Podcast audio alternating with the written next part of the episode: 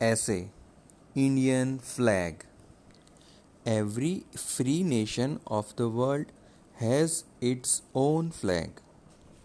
It is the national emblem for the country.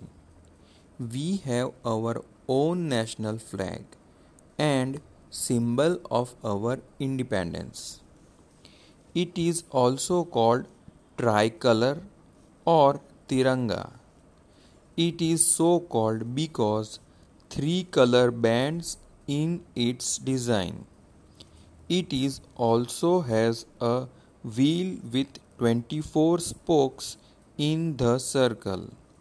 The wheel is known as Ashok Chakra.